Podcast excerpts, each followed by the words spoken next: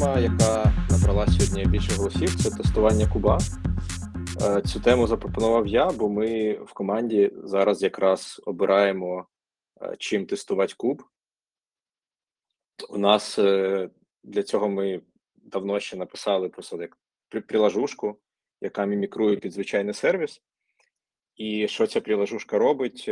Вона там тестує деякі ендпойнти, перевіряє, що отримала сертифікат від cert-менеджера, перевіряє, що може отримати з Волта е, якийсь пароль, і, ну, і типу, видає або двісті ок, або не ок на тестовому ендпойнті. І такий досить кустарний метод, тому ми вирішили дивитись на якісь більш стандартні, стандартне рішення. Є різні підходи до цього. І я сьогодні також в Укропському ком'юніті питав про це. І так виглядає, що більшість людей використовує толзу від ве ем ве ер, яка називається Sonobuoy. От, але мені було б цікаво послухати, як хто тестує Kubernetes, якщо тестує, і що для цього використовують. Тобто саме цікаві самі кейси, коли у вас є кластер, ви його оновили, або оновили там якийсь плагін, і як пересвідчитись, що нічого не зламалось. Тобто це не про те, щоб конфігурація була валідна, як, наприклад, робить Papai тула, а саме про те, що в тебе прилажуха піднялася. Нас цікавить більше, це типу як end-to-end тест, тобто, от, наприклад, в тебе є сценарій, да, якийсь високорівневий, типу, я можу е, задеплоїти сервіс, там, або я можу створити джобу, яка використовує джі пі ю-ноди. Ну, от щось на кшталт такого. І, відповідно, це дуже високорівневий такий тест, який потім можна віддати, ну, не те, що віддати, а, типу, коли ми оновлюємо кластер, можемо прогнати їх і подивитись, що, ага, ну, типу, якийсь golden pass того, що роблять розробники, вони проходять. Тобто це от про таке більше. А що це за тулза була, яка... А, так, це від розробника а дев'ять ес, Papai вона називається. І вона, типу, підключається до твого кластеру і ви, ну, перевіряє там по якимось полісі, видає тобі репорт. Але я так розумію, що це вже якийсь сет рулів, там просто в неї є якийсь сет рулів, і, так. і вона по ним перевіряє, да? Так, так, це як Kyverno, чи типу ага. о пі а, чи щось таке, тільки ще лайтове. Ясно. Так, це, це трохи не те, це про типу, configuration, compliance і все таке. А, мабуть, те, про що ти кажеш, це більше як, ну, ти правильно сказав, типу, смоук-тест якийсь. Перевірити, що в тебе все працює. Ну, з одного боку, це в тебе як моніторинг твій повинен перевіряти цю фігню. Типу, якщо в тебе не пінгується аплікушка, то значить, і або сертифікат невалідний, то в тебе моніторинг повинен якийсь аларм зробити.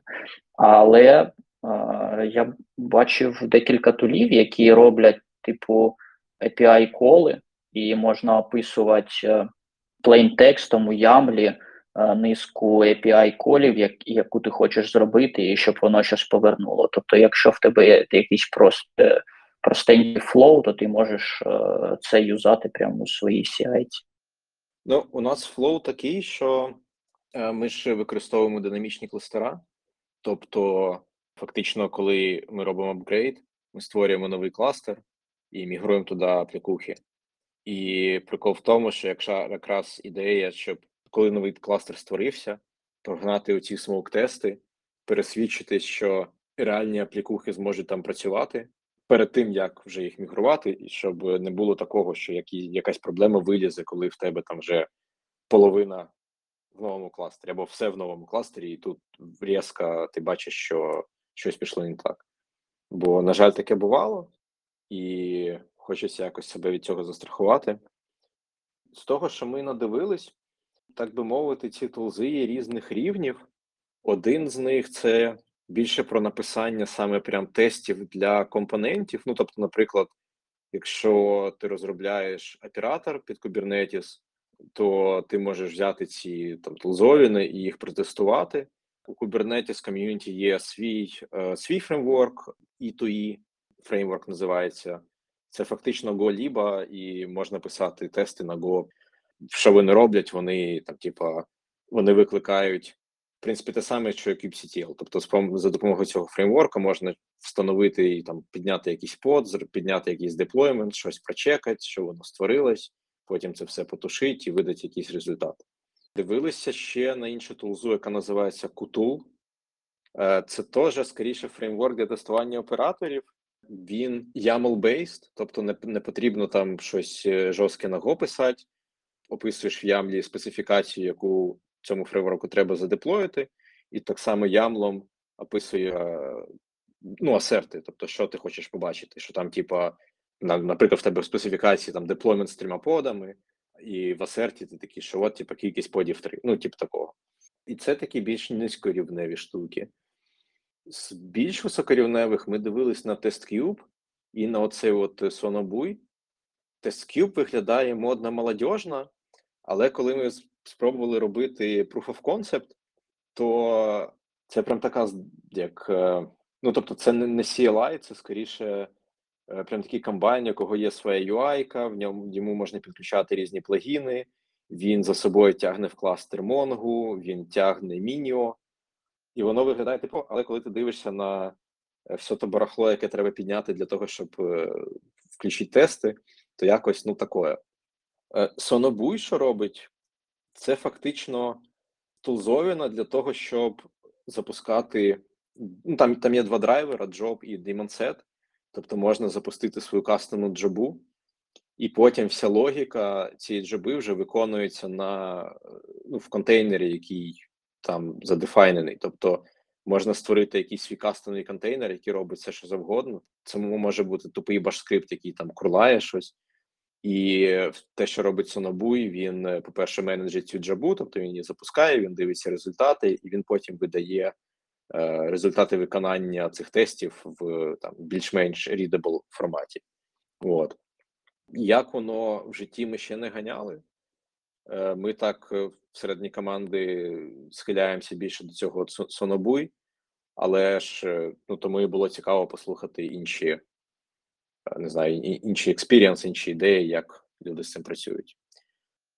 Ми, на жаль, не тестуємо так кластери, бо ми їх не так часто підіймаємо, і насправді зараз задача стоїть більше зробити нормальний end-to-end тест, бо в нас є динамічні енви, і було б круто, як перевіряти, що вони в нас валідно підіймаються, бо інколи е, девелопери підіймають з невалідною конфігурацією, і тому вони потім приходять до нас, і хотілося б мати щось подібне, щоб о, сигналізувати, що щось пішло не так.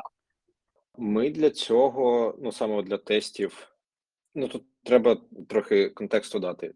Ми намагаємося стандартизувати штуки, і тому у нас є один хелм-чарт, ну, там, два чи три, насправді, якими ми деплоїмо е, прилажухи в, в кластер, ну, саме прилажухи, які написані всередині компанії.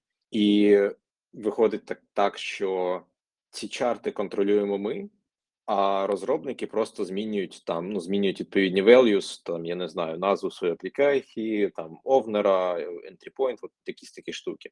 І таким чином ми можемо більш-менш ще на рівні написання чарту контролювати, що там буде запускатись. Плюс в нас є тестування, ну, ми тестуємо ці чарти. Я не можу сказати, що, ну, тобто як, це краще, ніж нічого, але ми потроху хочемо якось, е, як, reimagine, да, оцей концепт, який у нас є. Бо зараз ми використовуємо цей тератест, який працює з Хельмом так само. І фактично, що робить тератест, у вас є якийсь golden file, тобто це out, ну, ямл output, да, який е, безпосередньо буде зрендерений. І тератест рендерить чарт і порівнює те, що зрендерено з тим golden файлом. Це прикольно працює, якщо у вас є логіка, ну, у нас в чартах є логіка, тому що можна зробити якісь тестові value і тестувати різні, різні use cases. Типу, я не знаю, там, якщо є, наприклад, якась змінна, яка контролює, чи буде, там, чи будуть монтуватись якісь секрети, чи ні, там, якісь, чи буде монтуватись volume, чи ні, чи буде включений я не знаю, чи буде створюватись endpoint в конс, ну, там, нода в консулі чи ні. От такі штуки. І, відповідно, можна зробити ці тестові values, десь ці змінні true, десь false, і потім тестувати чарти. Проблема з цим тестуванням в тому, що оскільки у вас є повністю зрендерений ямл, якщо ви там щось мінімально міняєте, у вас може бути проблема, що потрібно повністю, ну, потрібно заново рендерити ці golden файли. І часто буває, що люди просто, щоб, щоб тести пройшли, вони роблять якусь зміну, такі тести падають, вони такі, а ну да, вони впали, тому що я там щось змінив, я не знаю, там версію чи щось таке. По-новому зарендерили темплейти, запушили, тест пройшов, все класно, а насправді там була якась валідна помилка, ну в плані, ну саме логічна якась помилка. Що ми хочемо зробити? Ми, я от на минулій говорився про це, казав, що ми хочемо переїхати з Gatekeeper на Kyverno, і в Kyverno є, ну в Gatekeeper насправді теж є е, опція запускати його як сі ел ай, тобто запускати його, ну і ми хочемо запускати його під час на сі ай, для того, щоб зробити цей флоу який. Тобто залишити оці от тератест-тести чисто для того, щоб тестувати логіку. Але використовувати Kyverno для того, щоб зрендерити чарт. Тобто, по-перше, протестувати, що він, в принципі, рендериться. І потім цей зрендерений чарт проганяти через якісь, через якісь полісі. І таким чином, ну, що ми сподіваємося, ми ще це не зробили, але на що ми сподіваємося, що для людини написання полісі буде легше, ніж, умовно, написання всього output ямла з нуля. Відповідно, людина зможе витрачати, як більше, ну, бути більш, як це сказати, involved, да? Тобто більш заохочено до того, щоб написати цю полісі, а не просто е, щось згенерувати, запушити, і аби тести пройшли. От, ми хочемо це через таким чином зробити. Ну і, понятно, там ще там Helm лінк ганять, от такі штуки, щоб протестити, що чарт принципово може запуститись. От якось так. Не знаю, може це теж буде вам корисно. У нас трохи інший флоу. Ми все розкатуємо, майже все Terraform, і тому навіть деплої в Кубер у нас ідуть Terraform.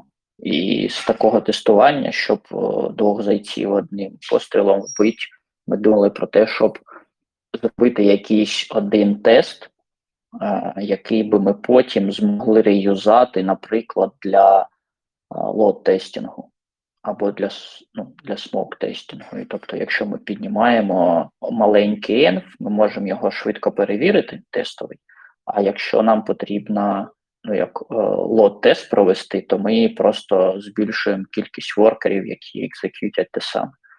Але так, ми, ми кожного разу робимо в цьому новому кластері слеш неймспейсі, піднімаємо наш application stack.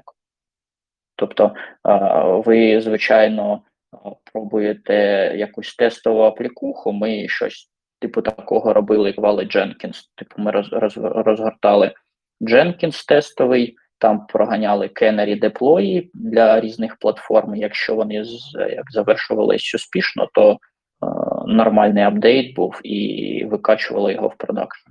Тобто ми тестували частину, а насправді, тобто розгортати повний стек, мені здається, і потім подьоргати пішки, то ви отримаєте більш валідний результат, бо ви як на, на живих прикладах це все будете робити, бо у вас будуть великі тести, типу для оцієї тестової аплікухи, може, і все. Тобто вони будуть валідні для неї, а не для, а не для application стеку. Ну, коли там вже є, я не знаю, там пару сотень сервісів, причому не всі з, далеко не всі з них мікро, то розгортати повну копію такого оточення, це, ну, це бабло. Хоча, да, в нас, ну не в нас, а точніше в розробників, в них були запити про створення теж таких динамічних environmentів, для того, щоб вони могли там щось потестити руками. Єдине, що да, оскільки сервісів багато, і робити прям там копію всього там на pull request, умовно, це дуже дорого. Ми поки не придумали, як це адекватно робити. От, але, можливо, колись до цього прийдемо. До речі, от про load-тест. Це саме load-тест чи load-тест кластера? Бо ми ще дивились на таку штуку, яка називається, ну не те, що дивились, ми теж хочемо її завести, вона називається Kube-burner. Це тулза від Red Hat, яка створює купу ресурсів. Тобто вона не вона саме робить не лоу-тестінг якогось ендпойнту, а, наприклад, за допомогою неї там їй можна сказати, там, створи мені двісті деплойментів, чи там запусти сімсот джоб. І вона запускає ось от сімсот джоб, і можна потім дивитись, чи адекватно кластер скейлиться, чи там видаються нові ноди. Ну, от, от такі якісь штуки збирати саме. Тобто, фактично тестувати не як аплікуха тримається під навантаженням, а як кластер тримається під навантаженням. Стосовно вартості нових environment, є така штука, показали знайомі, ну як підход. Коли ти ж в environment не завжди тестуєш всі там сто сервісів, зазвичай це один, максимум два сервіси, ну, невелика кількість, які якісь кастомні там фіча бранчі, а все інше це ванільні бранчі, які йдуть просто там pure development. І вони що зробили? В них є environment, який завжди повний development, і коли вони піднімають environment з кастомними бранчами, вони трафік до ванільних сервісів повертають на той там, де ванільні, а тільки ті сервіси, які фіча бранчі, вони піднімаються окремо зі своїми ресурсами. То таким чином в них один пошарений ванільний енвайронмент і може бути купа незалежних фіча-бранчів. Це має певні обмеження, та? Тобто сервіси мають бути не дуже пов'язані, тобто щоб в тебе один сервіс міг нормально працювати в декількох енвайронментах без сайд-ефектів. Плюс, якщо цей енвайронмент там перенавантажений буде, то це буде ефектити інші енвайронменти. Але якщо мова йде просто про end-to-end або функціональне тестування, або інтеграційне тестування, то це, в принципі, цілком робочі варіанти, і вони так економлять собі багато часу. А як вони вирішують проблему, якщо, наскільки я розумію, що от є там сервіс А, який викликає сервіс Б, да? І нехай ми хочемо тільки сервіс, навіть не так, є сервіс А, який викликає сервіс Б, а сервіс Б викликає сервіс С, умовно. І ми хочемо потестувати сервіс Б. Ми створюємо такий от environment чисто для сервісу Б, спрямовуємо трафік на нього від сервісу А, але чи буде від цього якийсь імпакт для цієї команди сервісу А? Тобто вони ж тепер, їхні запити будуть йти не на ванільний environment, а на оцей фіча environment. І якщо ми, умовно, щось там зламали, то в них в них в апстрімі теж може щось зламатись, і тоді, ну, як от вирішувати цю проблему, що пошуку, а де, де, де зламалось? Чи, чи там якось це трафік просто дуплікується? Дуплікується. Ага, окей. окей. Ну, да, там, ну, знову ж таки, дивись, в них, до, вони досить гнучко цим трафіком граються, тобто, де, де потрібно дуплікують, де не потрібно просто моніторять, просто, що сама, ну, тобто, це має певні межі масштабування, так? І я ж кажу, що розуміти, або щоб нема, не мало сайд-ефектів. Тобто ти або повністю піднімаєш новий даунстрім, або в тебе наступний даунстрім працює так, щоб він не, не афектився цим. Тобто, наприклад, в тебе два даунстріми від сервісу B. Тобто в тебе є оригінальний, який як, там, як жив, так і живе, і в тебе є даунстрім зі змінами, який не афектить той environment. Але на другому environment ти то бачиш. Це вже питання, як у вас е, сервіси побудовані. В них майже все на чергах. Відповідно, для них не є проблемою ці меседжі туди-сюди копіювати, переливати, пересипати. А, ну да, тоді це простіше. Ні, взагалі це дуже прикольно, ну, це дуже цікава тема саме от про створення от тих динамічних енвайроментів для тестування саме аплікейшенів. Ми таке в преплі робили, єдине, що там це було набагато простіше, тому що було мало сервісів, і підняти копію, ну, було не так довго, не так дорого і не так важко, як коли цих сервісів вже багато. Я не знаю, як зараз, я не знаю, скільки там зараз сервісів, я не знаю, чи вони ще користують, ну, чи вони досі користуються таким підходом, але, да, в цілому підход був дуже прикольний, тому що навіть не тільки з точки зору тестування, а навіть з точки зору того, що умовно, якийсь продакт-менеджер хоче зробити демо, показати нову фічу, а ця фіча, ну, ще не в продакшені, да? І вони можуть підняти отакий динамічний енвайромент, зробити по ньому демо, показати, як це працює, потім його схлопнуть і, і все. Диви, тут такий момент. Тут у нас такі динамічні енвайроменти, і воно все супер добре, але має певні проблеми. Проблема перша – це зовнішні залежності. Тобто, наприклад, якщо в тебе сервіс інтегрується з яким-небудь зовнішнім вендором, та, тобто environment, то це може бути проблемою, тому що далеко не всі сторонні сервіси мають якийсь ей пі ай, і не завжди є можливість його замокати нормально.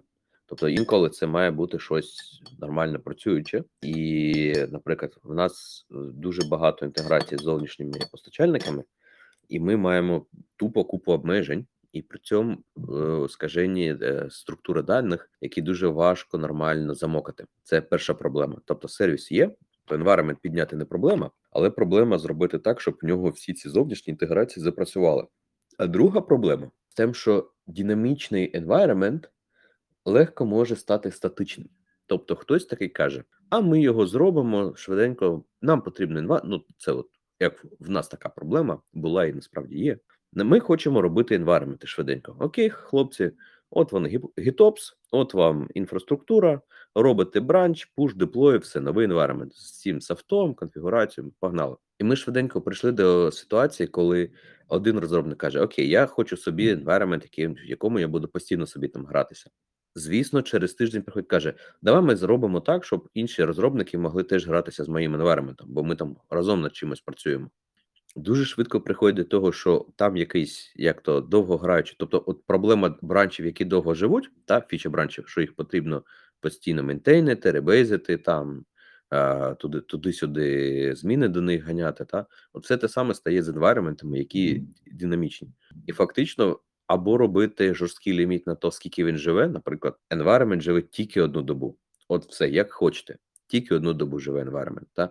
Або починається купа проблем з мейнтенансом, купи незалежних енвайронментів, крізь які потрібно туди-сюди ченджі ганяти. Тобто воно навіть з GitOps'ом, коли в тебе там діфи починаються там на десятки або сотні рядків, це стає потроху задобою. Ми просто вночі тушили всі ці енвайронменти. Тобто, ну да, фактично був ліміт. Не, на те, скільки він живе. Тушити ми тушимо, тобто ми тушимо, mm-hmm. стартуємо, це все є. Тобто не, не є питання стільки грошей, ну це не найбільша проблема, скажімо так. Є питання, щоб вони були такі самі, як оригінальний environment. Бо в оригінальному environment, там, не знаю, додали якусь зміну середовища або додали новий сервіс, так? І відповідно тобі потрібно оці всі бранчі environment теж проапдейтити, щоб там з'явилися ці зміни. Бо вони свій фіча-бранч, вони туди втягнуть зміни з головного бранча, та? І такі скажуть, о, в мене почав падати сервіс, чому він падає? Тому що там релізнули якусь іншу фічу, яка хоче якусь там зміну середовища, а в цьому environment її нема, бо на той момент, коли він створювався, її не було. Та? І ну, це така як пастка цих динамічних environmentів. Ну, але ж це така сама проблема, як, в принципі, з бранчами в репозиторії. Тобто, якщо у когось є фіча-бранч якомусь сто років, і там е, основний транк вже пішов далеко вперед, то так, там так, так само так. будуть і конфлікти, і все, що завгодно. Так, та сама проблема. Ну, просто коли ми... Просто інфраструктура, зазвичай, вона статична, і ці проблеми її не стосуються. Але якщо посунутись далі, то така проблема буде. Також є проблема з клінапом цих динамічних енвів. Тобто ми як зробили? Якщо ти хочеш а, задеплоїти динамічний енв і на деякий час щось відійти від дефолту, щось змінити, то тобі потрібно зробити окрему папку і там же задефайнити свої оверрайди. А якщо ти цього не робиш, то в тебе просто піднімається з дефолтного енву ще один енв, але в іншому неймспейсі, і з імені неймспейсу витікають вже ді ен ес-імена. І в нас restriction, що а, ми а, їх примусово чистимо, ці неймспейси, раз на десять днів. А, прилітає нотифікашка, і потім неймспейс киляється. А, якщо тобі потрібно його зробити на постійно, ну ти можеш його перепідняти. А, хіба що так. А, і ще додам. А, насправді, скопіювати конфігурацію і підняти динамічний неймспейс – це не так важко. Важче потім хендлити всяку персистент фігню, типу баз даних, і чистити потім ці бази за собою. В нас чистити проблеми нема, бо в нас воно все живе разом з environment, кільнули environment, кільнулись бази, а створюється воно з сідів, і відповідно, ну, завжди чис- чиста база. Друга частина, що, знову ж таки, абсолютно все визначено в інфраструктурі, відповідно, всі версії софта, всіх сервісів, все зафіксовано, і коли ми там щось там деплоїмо, видаляємо, видалили бранч, видалили environment, все, все кільнулося, всі бакети, бази, залежності, ді ен ес, тобто все визначено в цій environment. Я думаю, тут ще залежить, які технології під капотом використовуються, тому що якщо це там якісь умовно популярні open-source штуки, типу там Postgres, я не знаю, Kafka і такого, то це ж можна теоретично підняти і навіть в тому динамічному неймспейсі, якійсь урізаній версії, тому що, ну, знову ж таки, оскільки цей неймспейс, оскільки цей environment динамічний, то тут якраз reliability не грає такої ролі, тобто можна не паритись з тим, що там цей Postgres це буде тупо один stateful, ну там stateful set з одним подом. Якщо впад, ну, впаде і впаде, типу, окей, там на крайняк, то environment просто перестворять і будуть далі працювати. От, але це якщо якісь, ну, такі, типу, open-source технології, якщо там зав'язано на, ну, і там в Амазоні, да, там, якщо це зав'язано на якісь сервіси Амазону, на те саме ес кю ес чи на Аврору, то це може бути не так легко. Чому? В чому проблема? ес кю ес створюється за десять секунд, видаляється секунди за три. Ну, я, я в тому сенсі, що не запихнеш його namespace. Так то да, так то можна створити. Ну, ес кю ес, да, з базами, я думаю, будуть більше геморрою, бо бази довго створюються. Ну, це найбільша проблема. Ну, знову ж таки, там три, п'ять-десять хвилин, а потім вже апки накатують. Ще думали в сторону Crossplane, щоб о, через ар ді ес створити інфраструктуру, тоді нема питання кільнути все одним махом, коли видаляєш namespace, в тебе всі залежності просто видаляють. Навіть якщо вони в клауді, а не в namespace живуть. В нас все живе в клауді, в принципі. Та все наразі зараз працює через CloudFormation. І, в принципі, environment – це всі-всі його залежності, починаючи з ді ен ес-ів і бакетів, закінчуючи конкретними там контейнерами, або там мережами між ними. І нормально все працює. Я хотів сказати, що класний Crossplane колись, ага, він прикольний. Єдина штука, що він свій стейт зберігає в custom ресурсах, і треба бути дуже обережним тоді з цим кластером, тому що фактично, якщо втратиться цей стейт, то буде купа безхозних ресурсів в клауді. Ну і так само, те, що казав, да, що оскільки у нас динамічні кластера, то з цим також є проблема, тому що там, якщо умовний Terraform і CloudFormation, вони зберігають свій стейт десь окремо, то тут потрібно його якось стягати між кластерами, і це не завжди зручно. А це ти маєш на увазі, якщо ти кільнув кластер, то е- залишилось багато ресурсів. Так, так.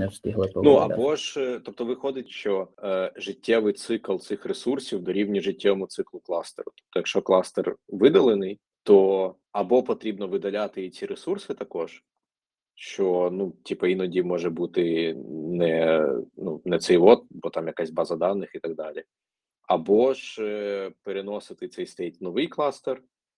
Ну, знову ж таки, це все, це все кастомні ресурси, тобто це не якийсь там меджик їх перенести. Або ж, коли, ну, я дуже давно, чесно кажучи, грався з Crossplane, можливо, зараз вони це ще покращили. Там була опція, типу, як імпортувати чужі ресурси, і тоді можна було, в принципі, запускати скільки завгодно кластерів, переносити оці от кастомні ресурси і... Так, грубо кажучи, обидва кросплейна е, менеджили одні й ті самі ресурси. Воно працювало, єдина була проблема тоді якраз з видаленням, тому що для того, щоб видалити ресурс, потрібно було явно сказати кросплейну, так, все, тепер ти можеш видаляти і видалити кастом, ну, і видалити custom resource definition. Слухаю, так, я так і думаю, який пиздець?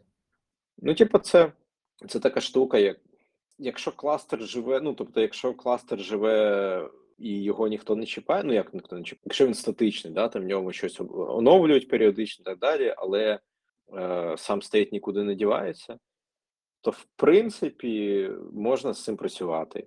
Але я ж кажу, у мене якось з точки зору якоїсь reliability, в мене, чесно кажучи, більше довіри до Амазону і їхньої ес три, ніж до самого себе, що цей кластер нікуди не дінеться і цей стейт нікуди не, не зникне. Ну, а це ж Crossplane так само, як, я не знаю, Ingress-контролер. То якщо ти видалиш кластер, то в тебе остане, залишиться лот-балансер. Ну, таке принаймні було у джі сі пі, бо там а, контролер не встигав а, видалити балансери, і кластер видалявся перший. Ну так, і це відповідно потрібно комусь чистити. Там в Terraform і чи в на, на, на нативних тулзах, я не знаю, як у джі сі пі там вже теж був якийсь аналог CloudFormation, да? Якщо я не помиляюсь. Суть... Був, але навіть Terraform краще.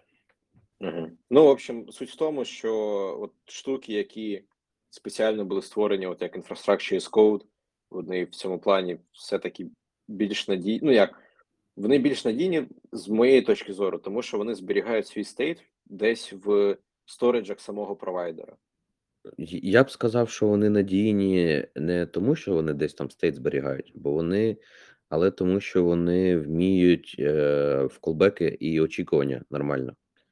Тобто вони можуть там почекати, коли прийде колбек, що щось видалилось, або щось створилося, або піднялося, так, з чим в Terraform дуже важко.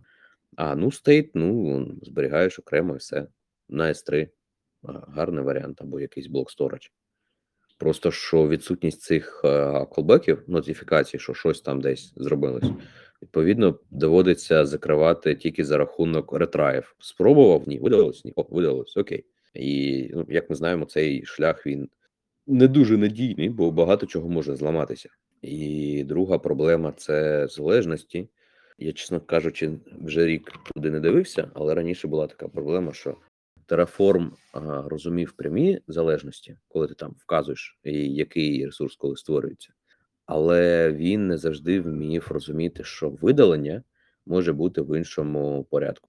І це призводило до проблем, що там він там намагається видалити, щось не можна видалити, бо воно там, щось там є, та, і через це в тебе там все нахер падає, тому що він там не зміг видалити, тобто він не зрозумів, що потрібно залежність іншу спочатку видалити, а потім вже це.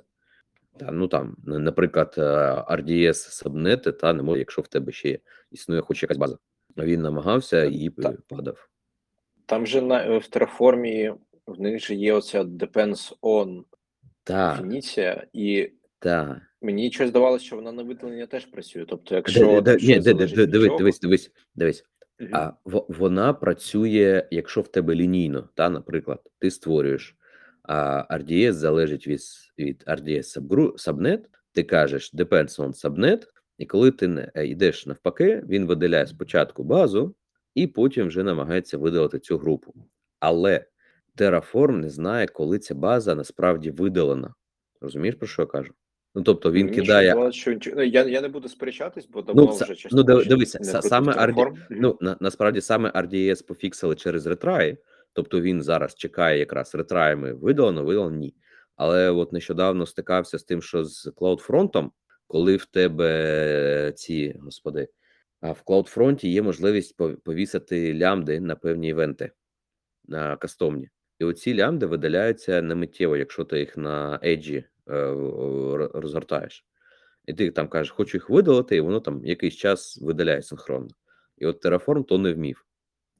Та, тобто він, якщо в тебе ті лямди є, то воно вмирало.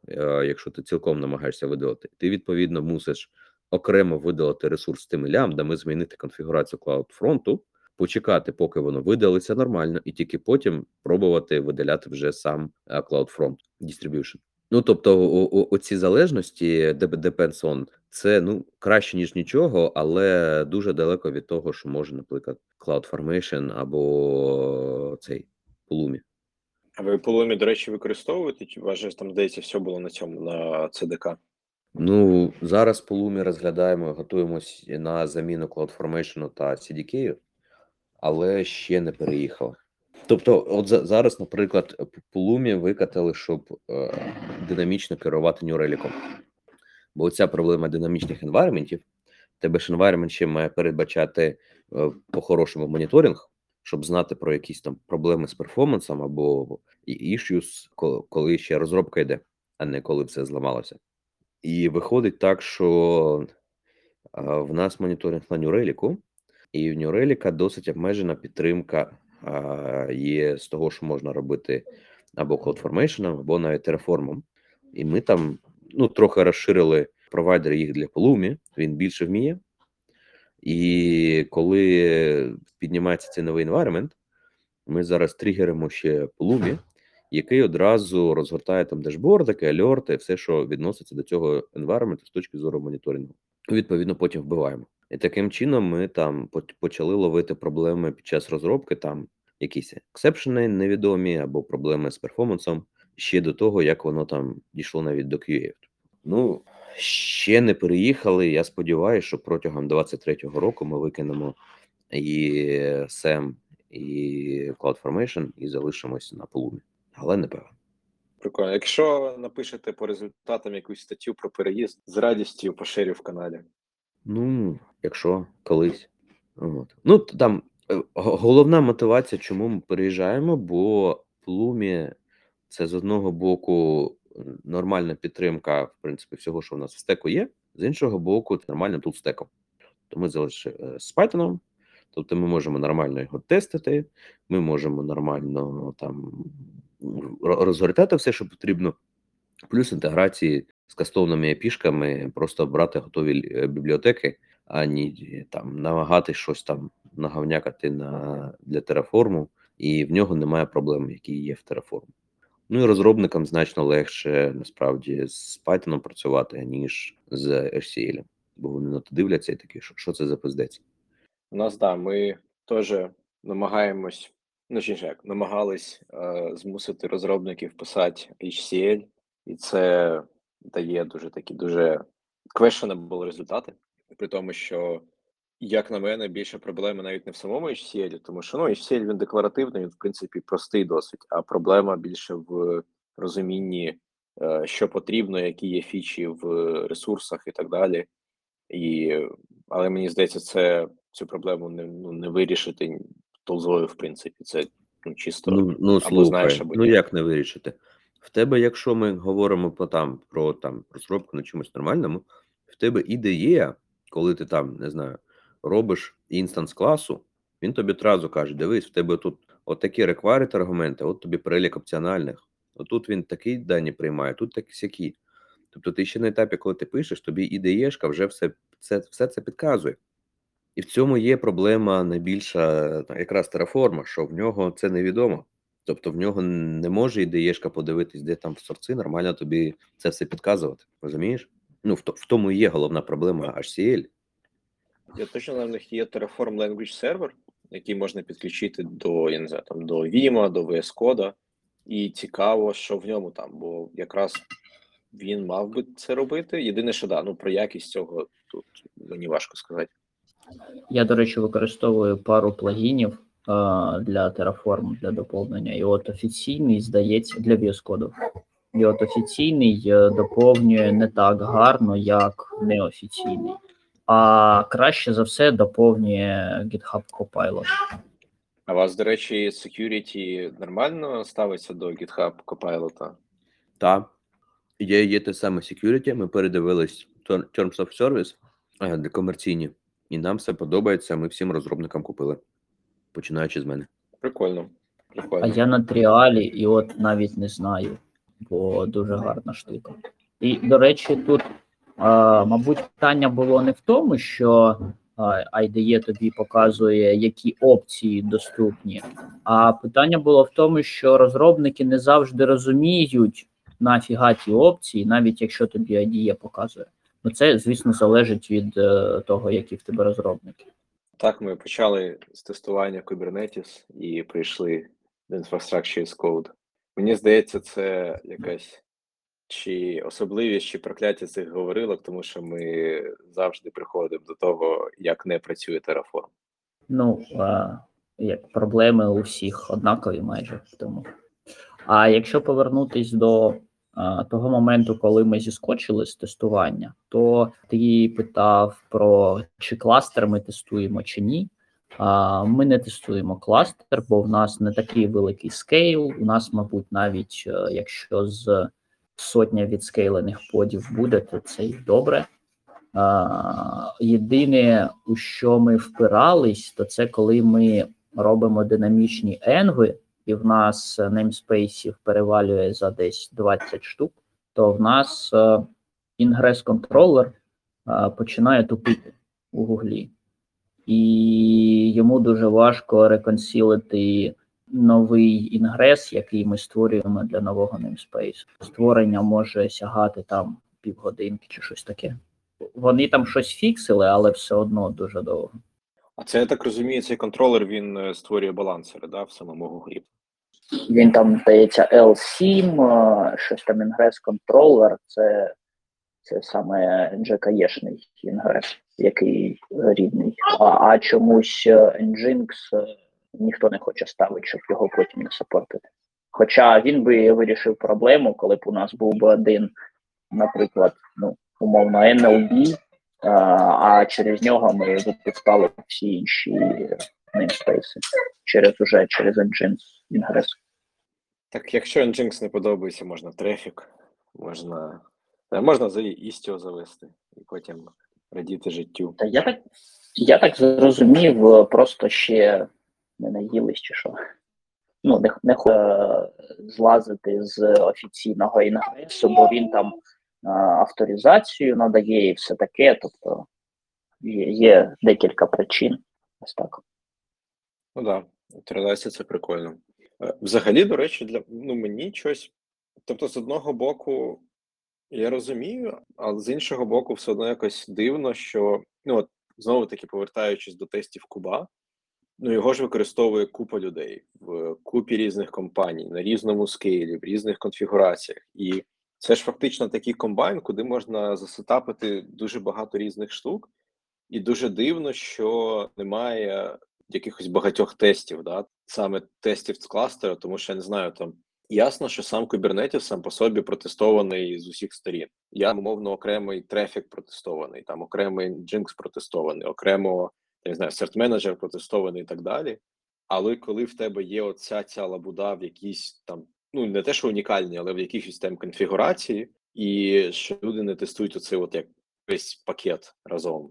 Бо ж, ну, зазвичай, коли там піднімається сервіс якийсь новий, то йому потрібно і там і інгреси створити, і може там десь і там підкинуть креденшали, десь підкинуть там щось, я не знаю, щось ще якісь кастомну операцію зробити і так далі, і так далі. І, чесно кажучи, я думав, що ну, якось буде більше, ну, по-перше, рішень на ринку було. От з того, що я попитав, в мене там, звичайно, вибірка аж з двох людей, але люди от використовують от Sonobuoy, і таке враження, що от існує аж всього кілька рішень для саме от таких от як смоук-тестів всього разом. Тобто не для того, щоб ми просто окремо потестували, що я не знаю, якийсь там оператор працює, чи що там е, сам по собі Kubernetes відповідає якимось, е, там, я не знаю, якимось е, полісі. А от саме для того, щоб запускати якісь сценарії, типу, задеплой мені прилажуху і подивись, що вона працює. Це трохи дивно, з одного боку. А з іншого боку, мабуть, це якраз у той момент, коли у кожного є якась своя, ну, якийсь свій контекст, і, відповідно, просто немає якогось Е, там рішення, яке підійшло всім, і відповідно всі собі сидять і пиляють велосипеди. Якщо ти щось задеплоїв, ну, підняв, і в тебе щось не працює, то в тебе будуть десь помилки. А, і якщо в тебе коректно сконфігурений моніторинг, саме для цього кластера, ти побачиш ці помилки. А, мені здається, ну, цього було б достатньо. Uh, принаймні там, ну, якщо ми кажемо про uh, оцю, як джентльменський набір uh, контролерів, які ти uh, деплоїш у кожен кластер, там, сет-менеджер і все таке, щоб не деплоїти багато, ти, звісно, можеш якийсь Hello World NGINX под підняти і дьорнути його, щоб він тобі двісті повернув, а, і перевірити, наприклад, сертифікат, що в нього валідний.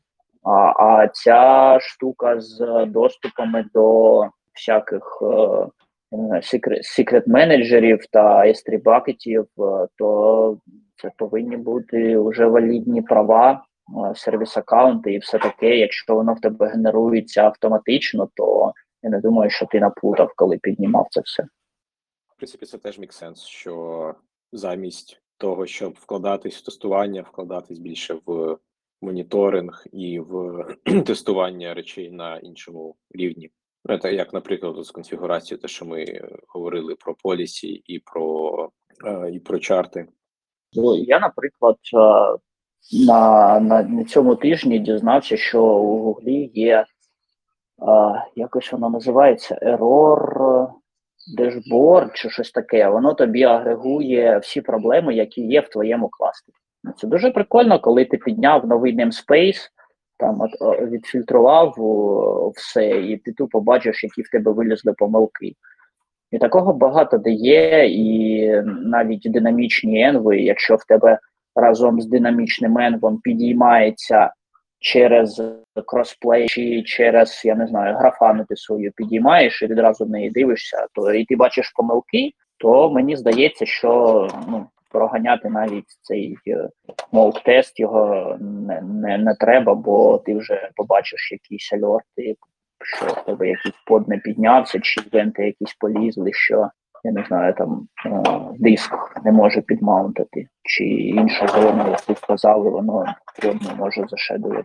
В принципі, це теж, от, повертаючись до інших типів тестів, от, того, от, те, що я казав про це, про Kube-burner, про стрес-тести, вони ж фактично теж е, зав'язані на метрики. Да, окей, Kube-burner там пускає пачку деплойментів, але ж як фактичний асерт, це якась метрика. Тобто ми там, не знаю, е, хочемо перевірити, що протягом п'яти хвилин всі ці деплойменти будуть задеплоєні. Тобто кластер відскейлився умовно. Або там, що ми можемо там запустити там джобу джі пі ю нодами, і ця теж там ця нода буде доступна через там ікс хвилин. Це в принципі теж все впирається в метрики. Тому так, е, мабуть, такий як підсумок з цього всього буде, що якщо у вас немає ні тестів, ні моніторингу, то вкладайте спочатку в моніторинг, а потім вже в тести.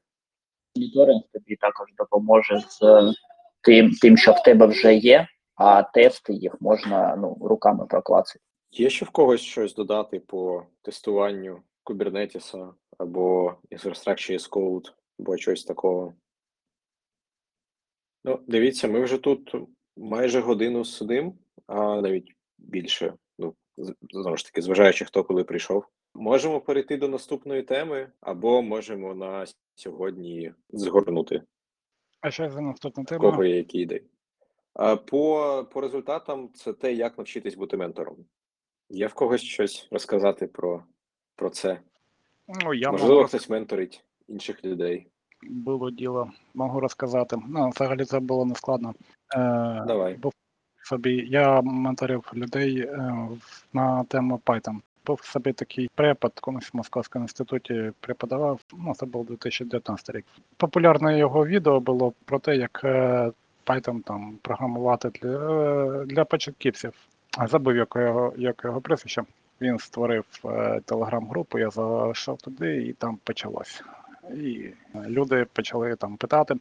У нього, у цього препода, була така м, програма для початківців. Деякі завдання були, е, мали графічний інтерфейс, вони були дуже цікаві. Наприклад, ну, якщо ви з Python стикались, там є така, такий модуль, прямо вбудований по дефолту в стандартну бібліотеку turtle, черепаха, так, за допомогою якої можна малювати графіку. Такі графічні були приклади того, які задачі потрібно було вирішувати. Також у нього був те, що називається engine, тобто можна писати довільний код на Python, і, але за допомогою кода можна, за допомогою довільного кода потрібно було визивати методи окремого там пішечки робота, і на Графічна графічна прикуха, вона виконувала той код, який ти напишеш. Тобто можна там мув вперед, мув назад, там мув вгору, мув вниз, подивитися, чи, ма, чи є перед тобою преграда. І задання, задача в тому, щоб там щось зробити, там алгоритмічно пройти якийсь там, як би сказати, не мейс, не, не, не лабіринт, але ну там були, були і лабіринти, були такі прості.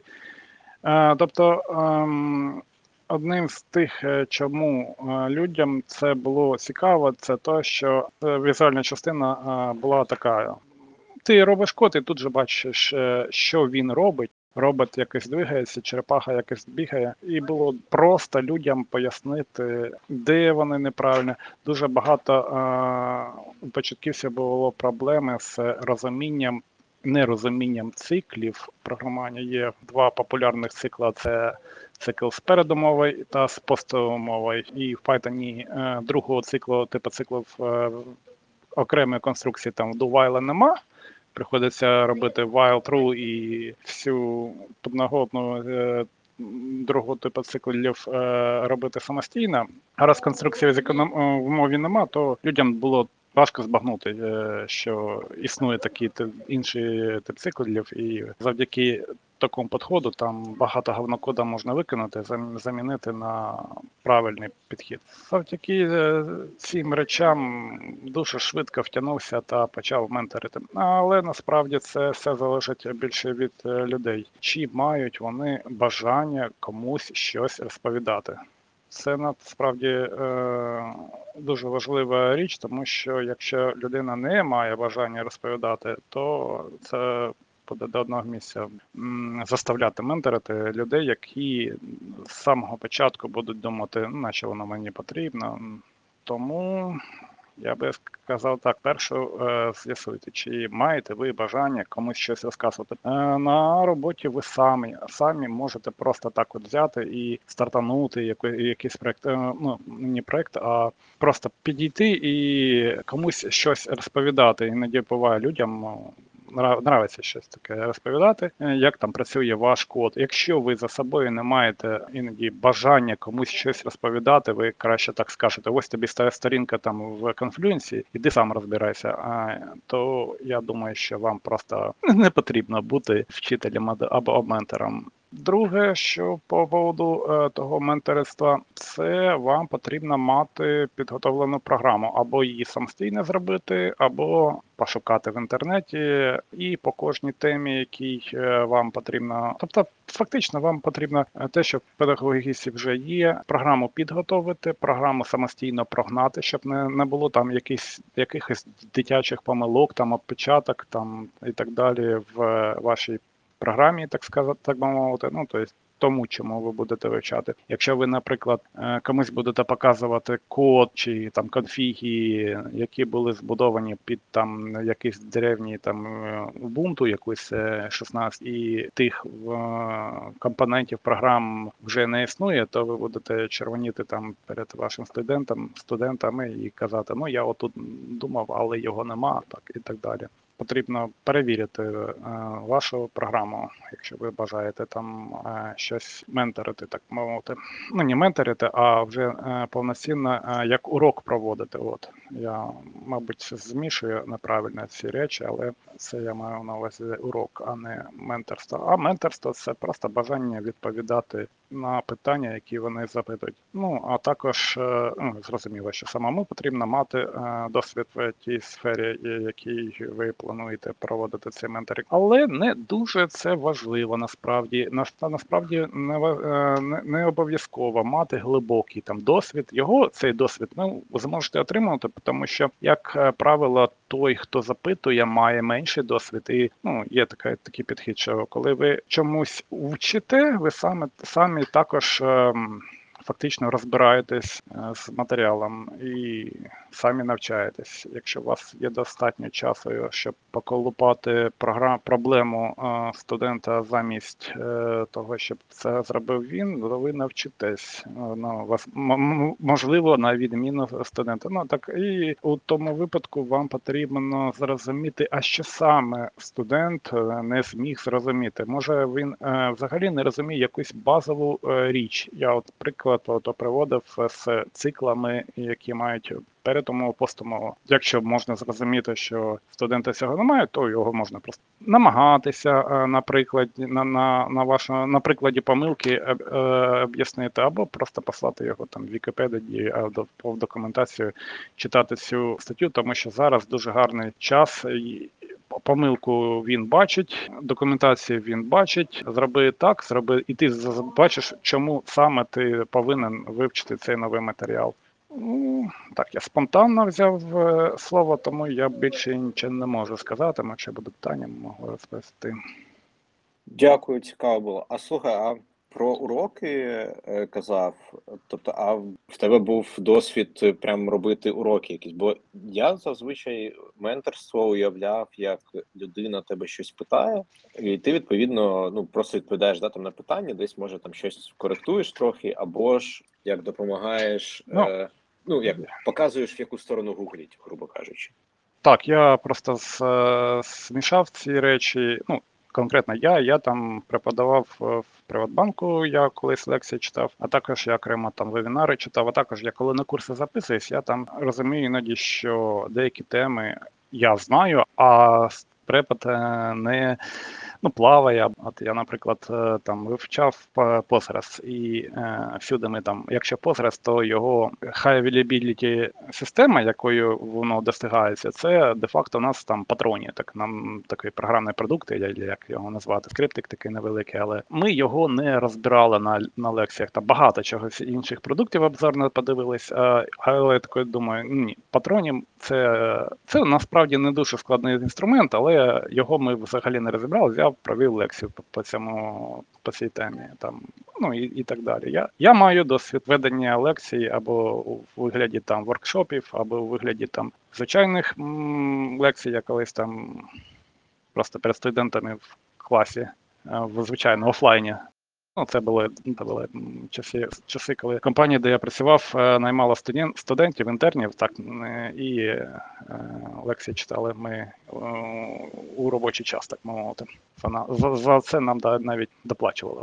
Тому я mm-hmm. кажу, що е, вам, якщо ви будете щось проводити у вигляді воркшопа, там, то потрібно підготувати матеріал, тому що якщо імпровізувати, то ви можете засихати багато часу на помилки, опечатки, не цуратися, робити заготовки, шпаргалки, які просто там копі-пастами ви будете робити. Тобто, якщо це не живий майстер-клас, якому ви будете код набирати, демонструвати, як ви класно вмієте набирати код, гарним буде прикладом показати помилки, на які часто можна натрапити, і об'яснити, де саме ця помилка, чому саме вона виникає. Ну, так, популярні помилки, популярні подводні камені.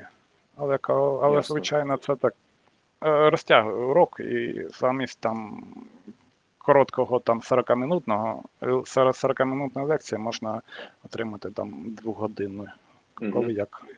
Іноді це... А що цікаво, тобто це такий от погляд з точки зору, ну, якраз так, ментора або там людини, яка проводить ці лекції, а може в когось якраз був досвід роботи з ментором, да? Тобто, і було б дуже цікаво послухати, як з іншого боку, що для вас було класно, а що не дуже класно. У мене, насправді, я не знаю, я не можу сказати, що в мене колись був як такий ментор, щоб я до когось підходив, але в різні, ну, на різних етапах кар'єри були різні люди, в яких я просто да, там, питав якісь поради, не завжди це були там мої співробітники, ну, часто співробітники, бо там, ну, очевидно, є якась таска, ти там не, не, не одразу розумієш, як її вирішити, і підходиш до когось більш сеньорного і питаєш. Але були також люди да, там, з різних компаній, з інших компаній, відповідно, там, в кого я щось запитував. Ну і зараз, мені здається, це нормальна практика, да, там, піти кудись в ком'юніті, там, в той самий Кропс, або у нас в чаті там, щось запитати, отримати відповідь. Але було б цікаво саме послухати, якщо в когось був досвід, от саме як по якійсь програмі роботи з ментором. маючи досвід відповідати на запитання, там, коли були форуми раніше, то я часто в форумах відповідав, щоб твоя відповідь була, ну, щоб той, хто відповідає, хоч, хоч взагалі мав можливість відповісти, там, по-перше, він потрібно йому зрозуміти запитання, іноді там потрібна інформація, яку ти там, як ти там дійшов до свого випадку. Ну, дуже важко говорити про абстрактні речі. Ну, знаєте, є, є такі сайти, типу FAQ, як правильно робити запитання. Що там fuck you questions, що щось на типу того. Тобто в запитанні повинен бути е, половина відповіді, і е, можна описати, яку саме ти зробив середовище, щоб е, ти дійшов до свого до своєї проблеми. Або там, е, якщо це код, то е, приклад коду, на якому там твоя проблема е, валиться. Там, якщо це е, помилка з ну, кодом, то і помилка, то, то, то зрозуміло, що потрібна частина кода е, і е, необхідне просто текст помилки. Без, без текста помилки важко зрозуміти взагалі, що робиться. Ну, це переважно стосується там програмування та експлуатації там інформаційних систем, які логі якісь е, показують. Я також там з ес кю ель, наприклад, то дуже зручно, коли той, хто запитує, тратить час на те, щоб зробити середовище, в якому можна поекспериментувати. Ну, наприклад, тоді ес кю ель, а там є сайти, там де ес кю ель Fiddle і аналоги, там де можна просто зробити необхідні таблиці. З необхідної структури там залити приклади даних, які і запитувати, от я маю те-то, а хочу зробити такий-то, такий-то запит, там, який поверне такий-такий-то результат або щось схоже.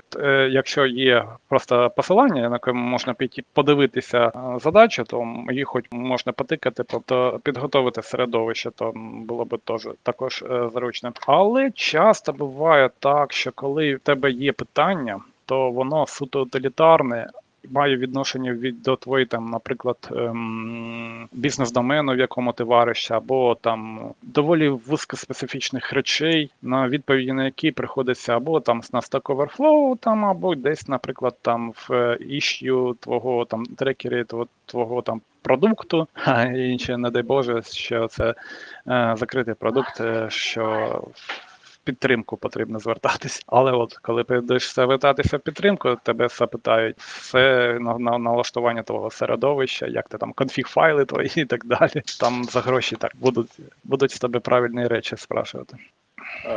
Чи у Джулії Еванс були статті про якраз про те, як, як задавати правильне питання?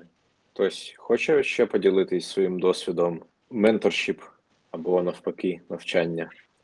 Якщо ні, я тоді пропоную на сьогодні закруглятись. У нас ще є там третя тема, це про сетап лямбд і Terraform, але я вже не певен, що народи є наснага сидіти. Пропоную на наступний раз її виносити. Ок. Окей, тоді. Всім дякую. До побачення. Давайте, всім гарного вечора.